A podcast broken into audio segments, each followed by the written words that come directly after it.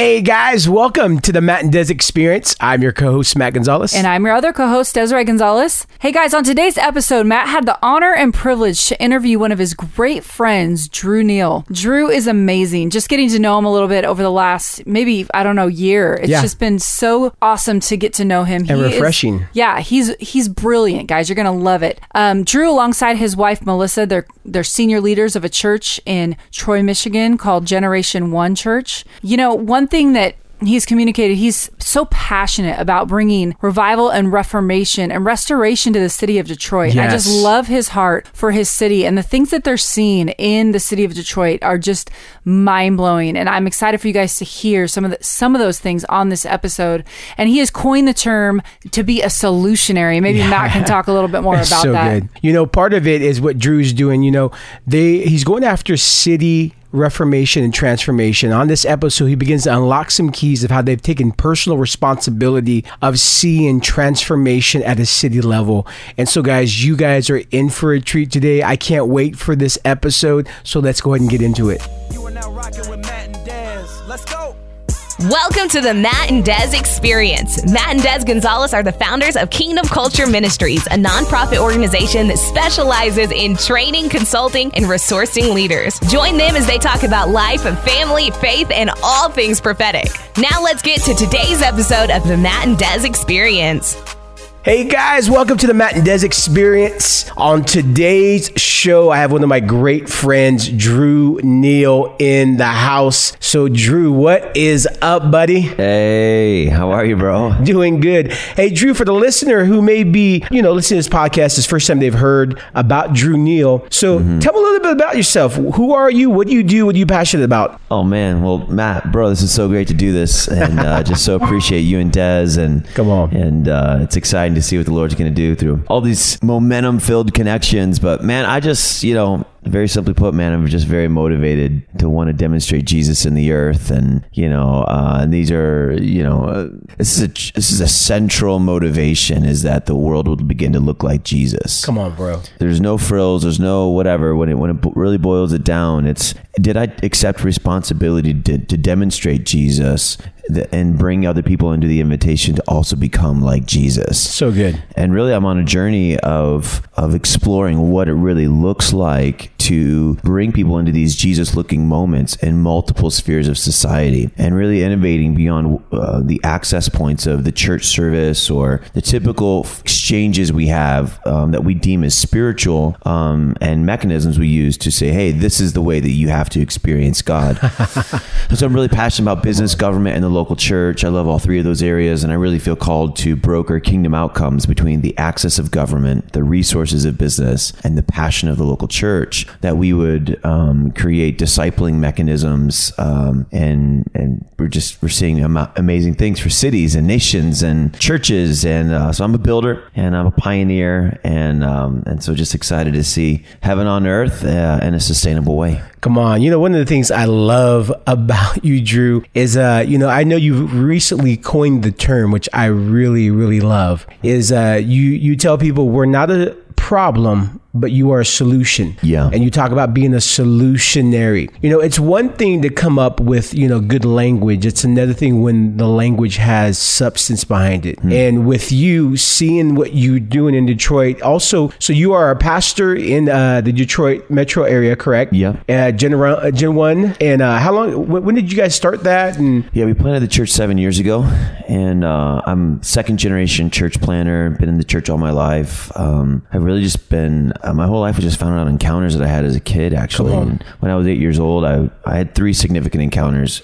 First, at the age of 8, I was healed of lymphoma. I had a tumor on the side of my neck that God dissolved. And it was very serious. We're about to go through all the regimens of, dealing with cancer. And wow. And God heals me miraculously. I'll never forget, we had an evangelist come in and on a Sunday night and did an extra service. And I was so touched by the power of God that I couldn't stand for about 45 minutes. Wow. And that was a sign and a wonder all of itself. Because anybody who is a father and a mother of an 8-year-old boy, that they got a lot of energy, Yeah. So I was healed. healed. Next morning, tumor's gone. Remarkable. About 6 months later, on my 9th birthday, I was visited in the night by the Lord. At 2 a.m., I woke up out of a dream speaking in tongues, and just a thick presence in my room. And wow. Followed by that, we ended up having some missionaries about a year later, American missionaries that had been working in Guatemala.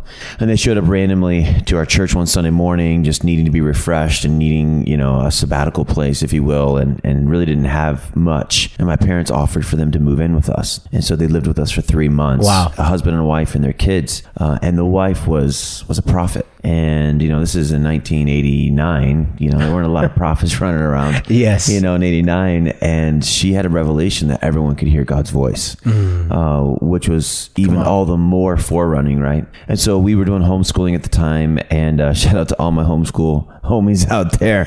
We made it. We're still alive. But she just, you know, every morning we would get up and do devotionals as part of our homeschooling curriculum and together. And I began to hear God's voice at the age of 10 and know that it was possible for me. And so those three revelations, God is my provider, God is close, and God is speaking, have been three core revelations I've built my ministry off of. So I've been running hard after the Lord all my life, done mega church, done a lot of things in the ministry world that led up to starting a church 7 years ago. Mm-hmm. And we've just been running hard, really being that hub church, in Metro Detroit, that's bringing in, pipelining, fathers and mothers into the region, hosting the presence of God. We have a fantastic school of ministry. We've trained up about 1,300 leaders in other churches in Metro Detroit in 7 years. Wow. And so we really feel that we're a church for other leaders, honestly, is a highlight for us, and getting people, leaders ready. Come on, bro. I mean, Matt, you got to remember that. Maybe that moment, I don't know if you had it or you were to articulate like this for yourself, but I know for myself, I had I got born again moment with the Lord. Yes, I had that moment. Where I encountered the gospel of salvation, and then I encountered the gospel of the kingdom. Yep. And so just, we really bring a lot of people into that experience, and we're not really an infantry church. We're a special forces church. Love that. And so we really want to get people ready to demonstrate the love, the power, and the sound mind of the kingdom. And we really believe that there should be fruit in all three of those areas to create measurables that people are growing in the capacity of the kingdom. Wow. Oftentimes we pick one of those, it's like, we want to be the love church, or we want to be the power church, or we want to be the really wise, all-knowing church, The flag church. Yeah, I want to be all three. And so, come on, bro. So yeah, we've been pioneering that. We have a tremendous transformation center. Carrie Pardons, our director, and she's just remarkable. So we do healing rooms and sozo, of course, but Carrie also went out and got her master's degree in counseling, and so now we're offering licensed counseling. Wow. We have other people that are going through the same program right now, so we kind of have a kind of a whole troop of counselors rising up. Carrie initiated a tremendous ministry called Happy Shack, which is our ministry out to just bring encouragement to the LGBTQ community. Wow. So we just did the Gay Pride event in Detroit. And so, it's tens and tens of thousands of people. We are the busiest tent in the whole event. And the event director came up and told us, that everyone's, raving about our tent, and comes back with the numbers. She's like, there is no volume in any tent like your tent. And so we actually had 1,000 people come and sit down in a chair and receive ministry from us. Come on, bro. Inside of our tent, who are receiving the love of God. They're, we're seeing a few people get saved, but most of it's dream interpretation, physical healing, finding out that God is good, just radical moments. And so our teams are phenomenal, and they have such a grace to bring people into the love of God. And so these are seeds. We're planting seeds. Others will water these seeds. We're planting them, and it's just really, really exciting. So question for you, why Detroit? Because I hear you talk about Detroit, and there's a passion, and there's a substance, and it's interesting, because when I hear you talk about Detroit, it's like, oh man, yes, I want to go to Detroit. There's so much life on the ownership that you have taken for that city. But why Detroit? Yeah, so Detroit is the land of opportunity right now. Come on, bro. Bro, I love this city, and it's gone through so much. You know, a lot of people think that Detroit got hit by the economic downturn, and the economic downturn was the straw on the camel's back for us. 2008 was the moment where we actually had to start dealing with our stuff. Wow. But we had 50 years of brokenness. And it's interesting, in the 1950s, Detroit was the fastest growing economy in America. We were the boomtown of America at the time. Just radical stuff happening. And but we ended up having, you know, race riots three different times between, you know, the 40s and the 60s. And the riots in 1967 just finally tore Detroit fully apart. And so really since the late 1960s, Detroit's been on a decline. You know, we had a population, I think, of like 1.6 million people, you know, in 1967, and now there's 600,000 people in Detroit. And the proper limits, you know, Metro Detroit has 5.2 million people, but only 600,000 and some change actually live in the city limits of Detroit. Wow. But what's also strange or kind of polarizing in this is that Detroit has a massive footprint of a city. It's 108 boroughs, and you could fit Boston and New York inside of Detroit. It's a massive city. And so the blight has been a major issue, just, you know, abandoned homes, and because everyone left, and kind of the idea was the last person there turned the lights out. And so there's just been a lot of brokenness and pain, you know, over racial division, and so it's just really, really exciting because we are seeing really, really tangible, powerful restoration in our city. The last 10 years have been unprecedented, what's happening. It was really interesting because in 2006, the Super Bowl came to Detroit. The Ford family, you know, they're there, they own the Detroit Lions, and they built the Lions a new stadium. And part of the new stadium contract was, NFL, you have to give us a Super Bowl. Yeah. And so NFL comes and brings the Super Bowl there. And the NFL was so embarrassed by downtown Detroit and the condition of our buildings. We're a large city now. I mean, we're a large downtown city. Like, wow. We have huge downtown. Like, this is not, you know, some small little place. Like, this was a thriving metropolis at one point, you know, beautiful buildings, gorgeous architecture. They were so embarrassed by the condition of the buildings that the NFL spent $3 million on vinyl covers. They were essentially building banners to cover the whole facade of buildings. That's crazy, bro. And on the banners was architectural drawings of buildings that were life size. Wow. And so it was almost like they felt the need to redecorate Detroit because it was in such bad condition. Wow. And so there were no bars, there were no hotels, there were no restaurants. There was not enough infrastructure to host the Super Bowl. And so all the infrastructure to host the experiences outside of like hotels was in white tents. And so they shut the city down. All of these white tents began to come, and people began to gather in white tents in our city. If you're not following what's going on here. Yeah. I'm getting a visual picture, and I'm like, wow, this would look really strange. And so it would also look very historical. A gathering of people coming to a city and gathering in white tents. So anyways, so for the first time in a generation, my generation saw what 500,000 people inside of a city on the streets of a city would look like. Like, I had never seen that before. I was always told, don't go to the city. It's dangerous, you know? Like, no one goes to the city. There's actually still a whole generation of people who think that if you go down to Detroit, you're going to lose your life. And they think that I'm crazy for taking my wife for date night down to Detroit. Wow. You know?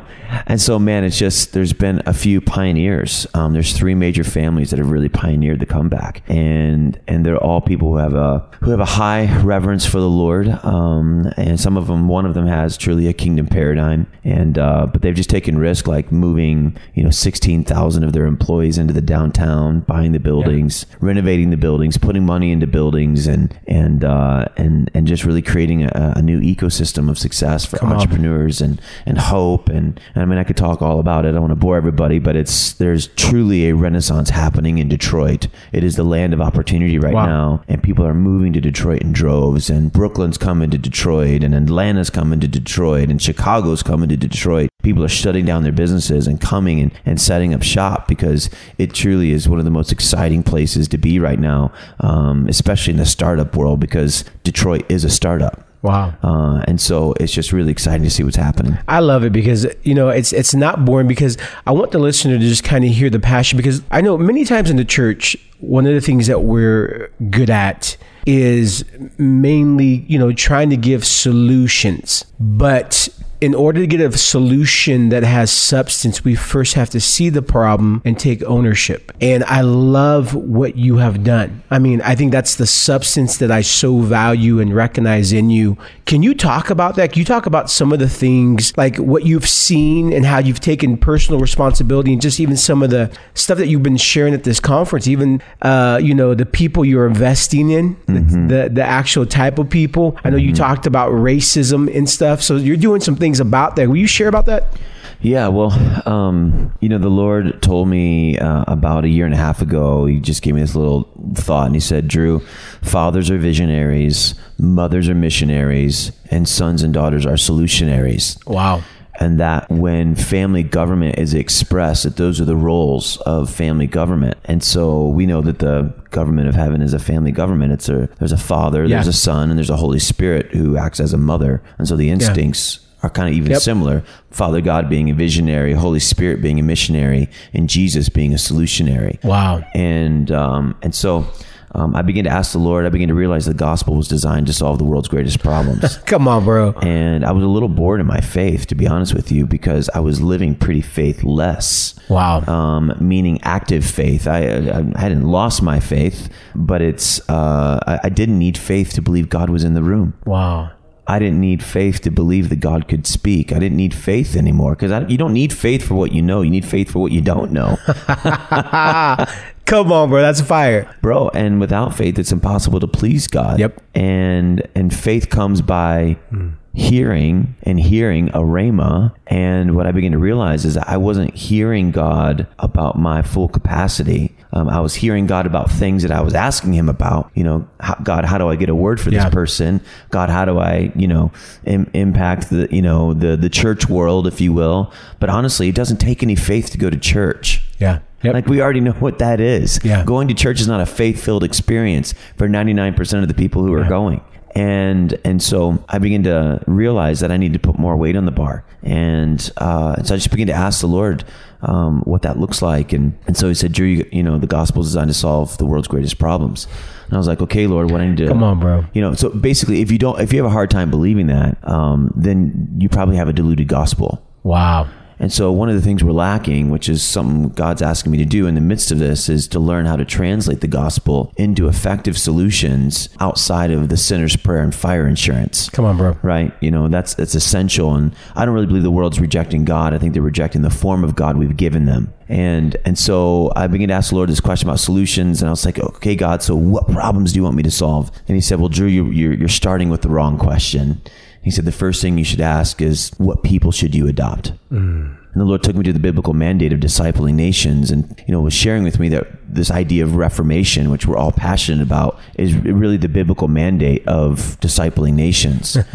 And, you know, people can get excited about solving problems, especially in a capitalistic market, because, well, you can make some money, actually. You know, you can make really, really good money. You can change your life money if you solve a problem. But we're not talking about consumerism here. We're actually talking about family. Mm. Like, we're actually talking about dignifying people with insurmountable value. Come on, bro. And so as a solutionary, I believe there's a whole generation of Jesus-looking people who are going to become solutionaries in the midst of the Father's vision and the Holy Spirit's mission in us. And we're going to solve problems, but it's going to start with the spirit of adoption. Mm. And so I believe to be a solutionary, you first have to have the spirit of adoption lead you to adopt a people group. So nations are tribes. So good.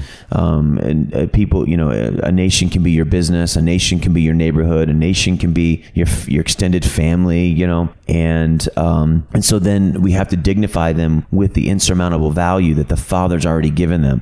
We don't give them value; we affirm the value the Father's already given them. Mm.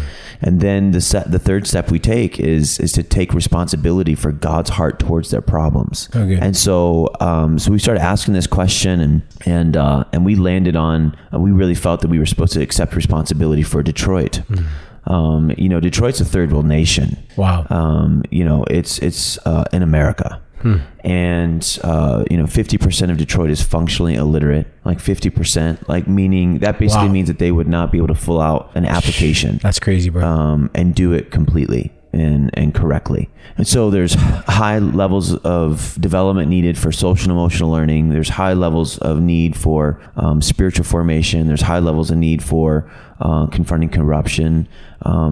There's high needs of, you know, confronting, you know, our justice system. You know, there are traps, you know, there are cycles that need to be broken, and they need advocates to understand them, because they're not simple. They're multidimensional, they're complex. Wow. And so the Lord ended up, I ended up asking the Lord, you know, what the strategy should be. So I've been a student of Detroit, of the history of Detroit already. And so I went on about a 1-year journey of just understanding what the needs were. There's a lot of people who want to impact their city and they're waiting on a word from the Lord. Just say that, bro. Yeah.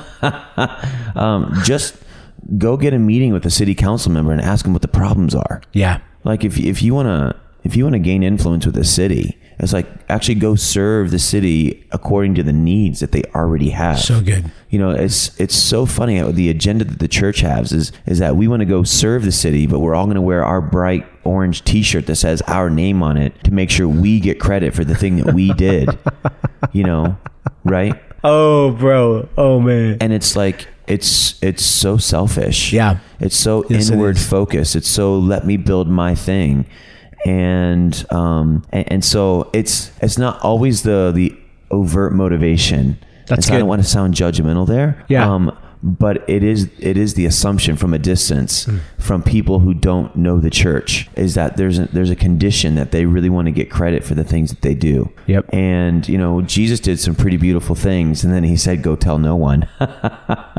So good, bro. And so I just started doing research on the city of Detroit, what the greatest needs were, and I walked away with an understanding of 4 things, and that there was a need for leadership, there was a need for family wholeness, there was a need for literacy, and there was a need for economic development. Now there are other needs, but I really felt that I could there could be a spider web of impact, you know, out of meeting those 4 needs. Wow.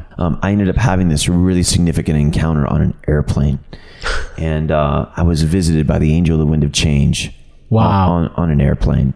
Doug Addison ended up prophesying over me that I'd have a visitation between the months of May and September last year.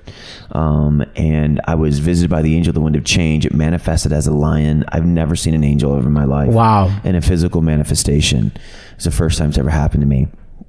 And I'm on this airplane. This was a few weeks after Doug had given me the word, and I'm sitting on the plane, and this lion comes up, walks down the aisle, sits in front of me. There was a bunch of space in front of my feet, and he sits in front of me, and it just looks up to me, and it says, "You know, I'm going with you, right?" And it was the beginning of a 2-hour encounter on the airplane. And I just, you know, began to receive such a spiritual impartation. Like I got rewired in that moment. Like it was really, really significant.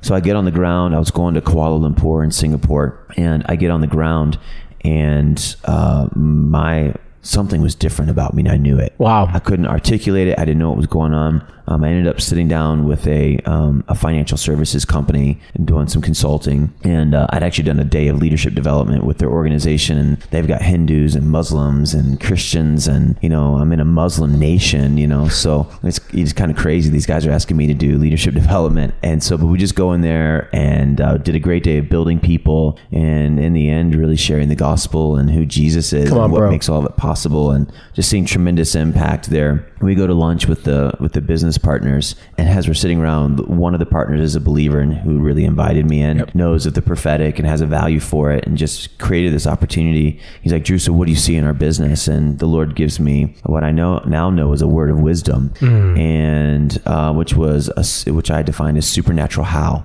And in this word of wisdom, he basically helped me to know how to reorder a few things in their business. And that ended up opening up a third market for them, and also bringing over $50 million in revenue in the last year. And so I'm feeling this. I don't know anything about financial services. I'm not a financial services expert. I love it. I love this. And so I walk away. My productivity that week was phenomenal. Like just, I mean, I was advancing things at home and crushing it all week. Tons of meetings. And I'm like, man, I'm really, really productive. Come on, bro. I get back on the plane. This is 20 hours in an airplane, right? And a 12-hour flight and an 8-hour flight. On the way home, I did not watch a single movie and I did not sleep an ounce of sleep. Yeah. And I literally burnt a hole into my laptop and I got a download from the Lord on basically a strategy for what it means to be a solutionary. Come on, bro. It's turned into a curriculum and a lot of the language behind this and really a method on discipling nations. And so the Lord gave me a word of wisdom for that. And then he also gave me an economic strategy to rebuild the middle class in Detroit. Come on. And the strategy has a hyper emphasis and a strategic point on black female entrepreneurs. Wow. And so what I began to notice in the data was that 66% of all startups in Detroit that are run by African Americans are run by females, and but across all ethnic demographics in America, when a female runs a business, she runs it 15% less profitable. And so this is not an intelligence issue. This is an opportunity issue. So good. You could say it like this: all around the world where there's poverty or whatever's going on, we don't have an intelligence distribution problem in the world. We have an opportunity distribution problem. I love that language, bro. And so we're pioneering right now an entrepreneurship ecosystem that is going to create opportunities in tech industry at a for-profit level, but also work, and it's going to end up funding a nonprofit ecosystem that is simply going to be focused on black female entrepreneurs. I've brokered a partnership with an MIT professor, and we are bringing in the core disciplines that MIT teaches in their entrepreneurship program. We're bringing into our training mechanism. They're going to walk away with MIT stamped business plans. Wow. We're going to help them grow their businesses. We're going to help them launch their businesses. We have great connections, in all facets of kind of this entrepreneurial world that I'm brokering and bringing together. And so at the same time, we're launching what I call a restoration ecosystem. And if you don't know what an ecosystem is, ecosystems right now is a word we're using to describe how multiple services or multiple experiences or multiple, departments would be in a company in the past, but they all have a unique piece. And so in our ecosystem for business entrepreneurship, there's marketing, there is accounting. We have a brilliant leader in our church who has a QuickBooks certified consulting company. And so we are going to be growing her business as one of the first startups to create what they call micro CFO services. And so in a startup world, you probably can't hire an accountant to work for you full time, or you don't have a CFO in your company, but you could afford to pay someone who has those types of skills 2 hours a week. Yep. So that you have the full capacity of the skill set, but you don't have all of the overhead of the salary. And so one of the first startups we're doing is helping this woman who has a consulting business, who wants to grow her business. And this is going to be a service that we offer in our ecosystem for all the other startups. Wow, bro. So, an ecosystem usually has, 8 to 9 different quadrants of development that you take people through that becomes a service to help startups get up off the ground. And so, so we're doing that at an entrepreneur level, and then we're also doing it at what I call a restoration ecosystem, which is a social and emotional learning ecosystem, which is going to be a process of development that really is going to rival and blow away the Detroit public high school diplomas. And so essentially we need an experience that's going to help get people ready within their social and emotional intelligence so that they can actually handle the weight and responsibility of leading a business. Yeah. So there's lots of people in Detroit who have ideas right now, but when you are broken on the inside, when you have experienced severe trauma, yep. when you've been raised in multiple generations of poverty, you have to go through healing and restoration. Yeah. And so right now I'm brokering a network of different organizations that carry a piece to the experience, and we're creating a process where they will begin to run people through their experience, hand them off, hand them off to the next one. And after, 8 or 9 steps, probably 4 or 5 years, what we're doing is we're creating a pipeline of restoration of people who would then be ready for the entrepreneurship development. So we're partnering in with high schools, we're partnering in with different programs, people who are on the ground and creating opportunity. And so it's just really, really exciting. And we really feel that if we can have impact at the leadership, family wholeness, literacy, and economic realms, that we can really see tremendous impact. You know what I love, what I'm hearing, and it's just something that you talked about us being born again, is that, there is a distinct difference. If we're going to believe, like what you're saying, that the gospel has answers for the world, mm-hmm. For so long, we've understood the gospel having solutions for the individual. Yeah. But once again, scripture's clear to preach the gospel to all creation. Why didn't the Lord just say to human beings? He said all creation. Yeah. Because there's something about the gospel of the kingdom that has the ability to bring solutions to all creation, not just the individual, not just the man, not just the woman. And that this is the difference between the gospel of salvation and the gospel of the kingdom, because, I had shared this yesterday, the gospel of salvation merely gets us, if we were indebted, right? Yeah. Jesus came, died for us. We are forgiven of our debt. But once again, that just gets us to zero. Mm-hmm. And much of our theology, much of our thinking on the gospel, just the gospel, the good news, we still are in poverty because we're at zero. We've been forgiven.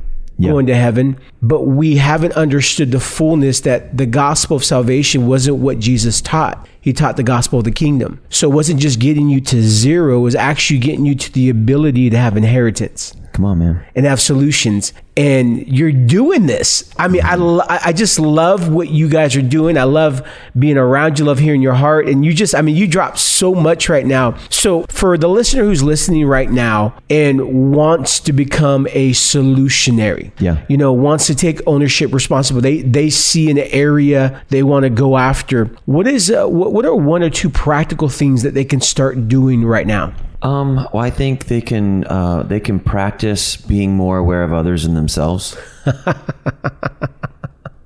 So good, bro. Honestly, a lot of the church today is a bless me club. Oh, wow. And we look a lot more like a cruise ship than a warship. Whoa. And so there's a real need for us to actually to humble ourselves. Mm. And, it's, you cannot, so, the Hebrew word for righteousness is tzedakah. Mm. And, a lot of people have this idea that righteousness is, what I don't do. I was raised in a pretty strict Pentecostal denomination, born into it, the first early years of my life. And, no women couldn't cut their hair and, no makeup, and men couldn't have facial hair, and hair couldn't touch the collar and the back of your neck. And so the idea of holiness for them, or righteousness expressed, was really measured upon what they didn't do. Mm. And I think a lot of people ultimately, when they feel that they're called to do the right thing, they very quickly look at what they're not doing to justify where they're currently at, their level of righteousness, if you will. And so in the Hebrew, the word righteousness is tzedakah. It's the word that it's from is tzedak, and tzedak is generosity. Ha ha ha ha. Love that. And so righteousness, if you just add that AH on the end, righteousness truly defined in Hebrew is simply generosity in action. Mm. And it's interesting. I'd encourage everyone to take a look at this. But if you go look at righteousness in the Bible, whenever Jesus talked about it, you're always going to find that righteousness is connected to helping the least of these. Wow. And you'll see, that so good.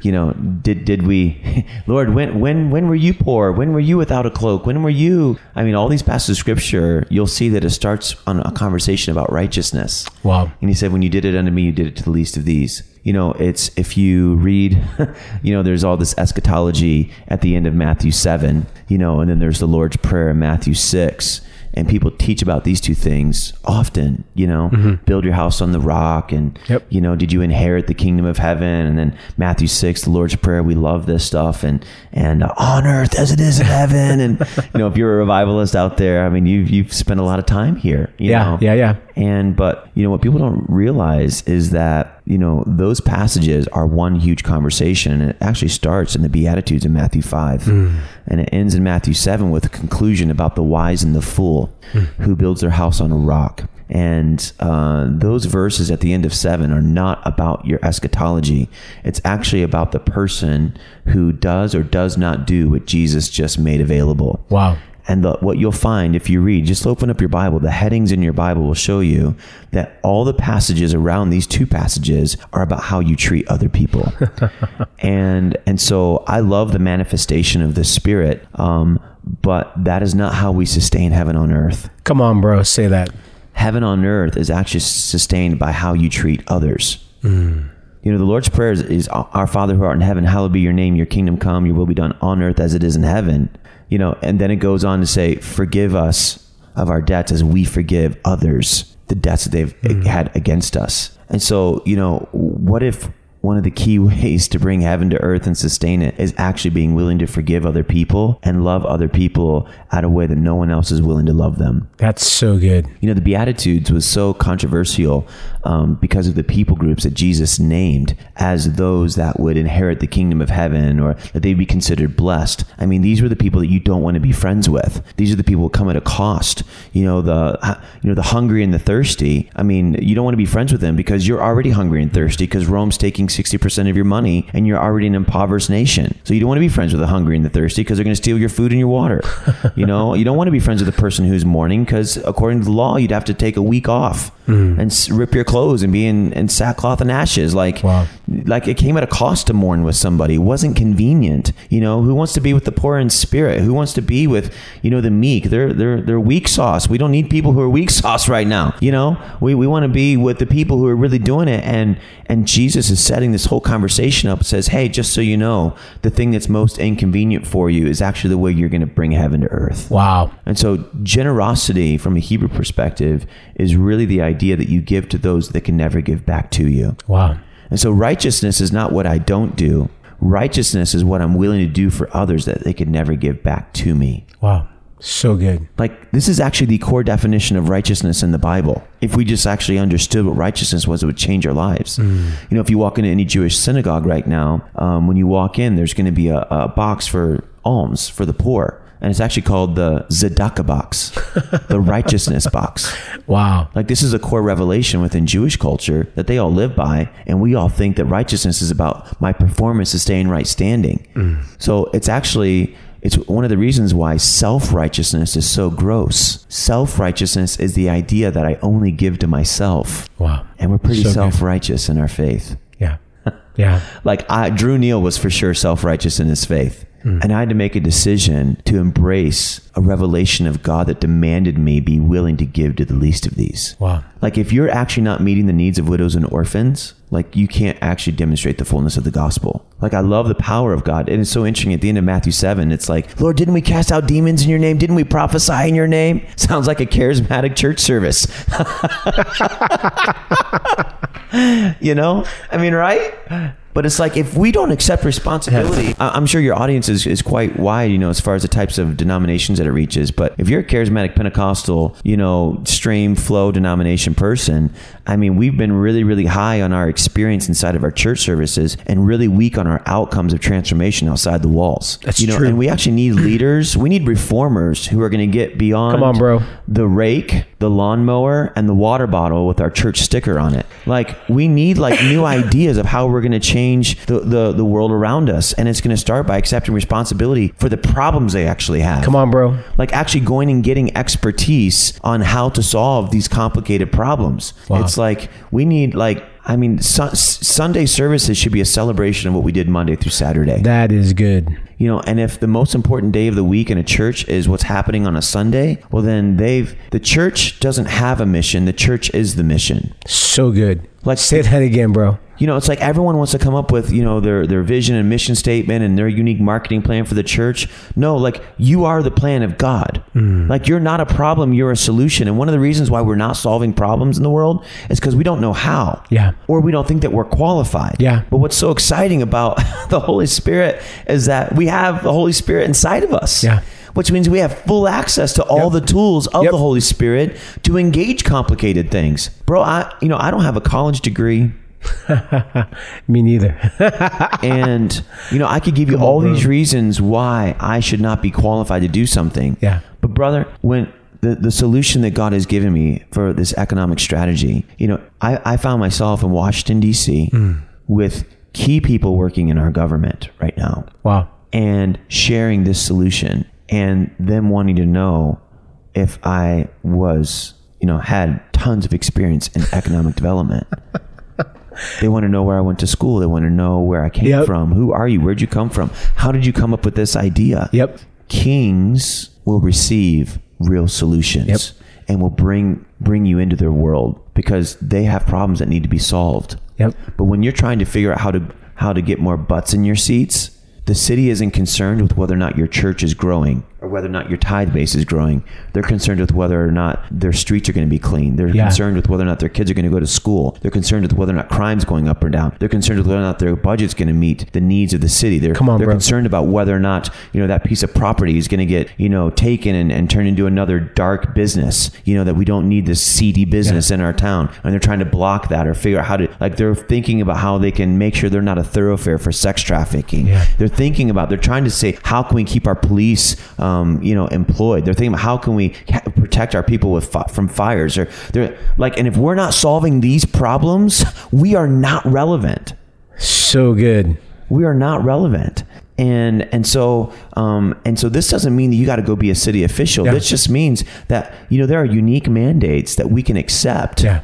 You know, there's, you know, people rarely ask this question, but I would encourage the church leader right now to begin to do inventory on the experts in his church or in her church. And, you know, what we found is that we have a lot of entrepreneurs and we have a lot of people in education. Wow. And we figured out that because we have so many people there, that we have an anointing in business and in education. That's good, bro. And so we're working in literacy. We have a tremendous partner called Beyond Basics, and we have access to literally every single Detroit public high school right now, where we're going in and being able to work as literacy mentors with kids to make sure that they're graduating and actually know how to read when they graduate. And then we're also working with third graders. This is a powerful statistic. 99% of third graders who read at average level don't go to jail in their life. Wow.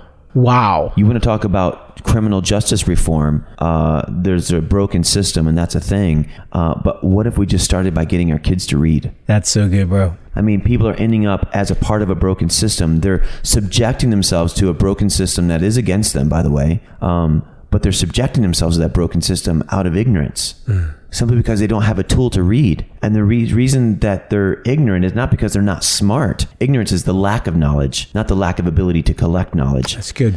And so the reason they're not gaining knowledge is because their families are so broken. Like, I sat down with a third grader. Sat down with a third grader, and he's having a hard time learning how to read. And so before we sat down, the principal gave me a little bit of the profile and said, hey, you know, just be real patient with him. He's a little tired. I'm like, oh, why is he so tired? He's like, well, he's falling asleep in school every day because every night his mom's boyfriend comes over, and at 8 p.m. he gets kicked out of the house and isn't allowed back into his house till 2 or 3 a.m. and has to find his way on the streets. You know, I'm like, God bless that mom. The mom just needs connection. The mom's lonely. The mom's trying to figure it out. The mom's in crisis. Everyone's in crisis. Mm-hmm.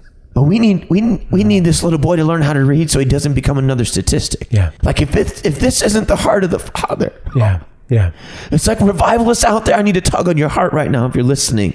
I love the manifestation of the glory cloud, but if we are not translating our encounters into tangible moments that actually change the way that people live, we are missing it. And this is that next. It's not wrong in revival, and this is what this conference is we're doing right now, Matt. Right? Yep. We're not. Revival is a foundation. Revival's for me. Reformation's for the world around yep. me. We need revivalists to stand on their revival and accept responsibility yep. for reformation. Yep. And this is that next step. Yeah. And so this is where we start to accept responsibility for things. I love it, bro. I love it because this is the biggest key. I think we've become so selfish in our approach that we want God to put a new anointing on us, but we don't understand that anointing comes by taking ownership. Take a responsibility, and this is what you're seeing. There's so much more I want to talk about. We're going to have to do that another episode because I wanted to talk about some of the word of wisdom stuff, but this is what's needed to be heard right now because this is the foundation for what you're walking in. So I want to just ask you one last question. Lastly, what would you like to leave the listener? What's a final thought you'd like to share? I think one of the reasons, and I said this earlier, one of the reasons why we don't solve problems or believe the gospel that I'm able to become a solution is that we think that we're a problem. Oh, yes. You know, we think that we're a roadblock to the plan of God. Yeah. Yep. You know, we think that, that God wants to work despite me or that God wants to work around me. Come on, Drew. So good. Most people think that they're tolerated by God. And so the plan of God only has one plan. Heaven and earth are going to come together, and there's going to be a marriage at the end of the age, right? Yep. And God's plan to see that happen, his strategy. Hey, God the Father, how is heaven and earth going to come together, and how are we going to get to the wedding? Here's his answer. I'm going to dwell inside of people, and then my glory is going to be seen in the earth through them. Come on. Like, there's no plan B. There's only plan A. Yeah. And plan A is that God's love, his power, and his sound mind has been made available for all of us as believers to become a solution in the earth. Come on, bro. You are not a problem. You're a solution. And so right now, I just break off any hindrance. I break off the lie of the enemy that you are disqualified. I break off the enemy that you're not smart. I break off the lie of the enemy that you don't have the capacity. I break off the lie of the enemy that you can't grow and develop in your competency. I break off the lie of the enemy that says that you have to be a pastor to be anointed. I break off the lie of the enemy that you got to hold a microphone for someone to listen to you. I break off the lie of the enemy that you can't figure things out. I break off the lie of the enemy that says that those who are working in the marketplace or working in education aren't spiritual. I break off the lie of the enemy that says that heaven is an event. Come on. Father, and we just release ourselves right now to know that we're not a problem. We're a solution. Father, and I just declare breakthrough in this in Jesus' mighty name. Come on. You're not a problem. You're a solution. Come on, bro. I love this. So, Drew, where can people follow you? Where are they able to glean from you and check out your resources? Yeah, drewneal.com. They can go there. I'm on Facebook, Instagram, Twitter, and Drew_Neal. And come find me, and I would love to connect. Bro, we got to do another episode here soon because there's so much. Hey guys, if this podcast has enriched your life, and I just want to encourage you, make sure to subscribe to it. Would you share this podcast with a friend or family member, as it helps us to extend our reach? Thank you so much for listening to today's show. Until next time, this is Matt Gonzalez. We are out. Be blessed. We hope that you enjoyed today's episode of the Matt and Des Experience. This podcast exists to inspire and motivate you to transform the world around you. Continue the journey with Matt and Des Gonzalez by liking them on Facebook and checking out mattanddes.com, where you can discover more resources. If this podcast has impacted you, please subscribe and review wherever you listen to your podcast.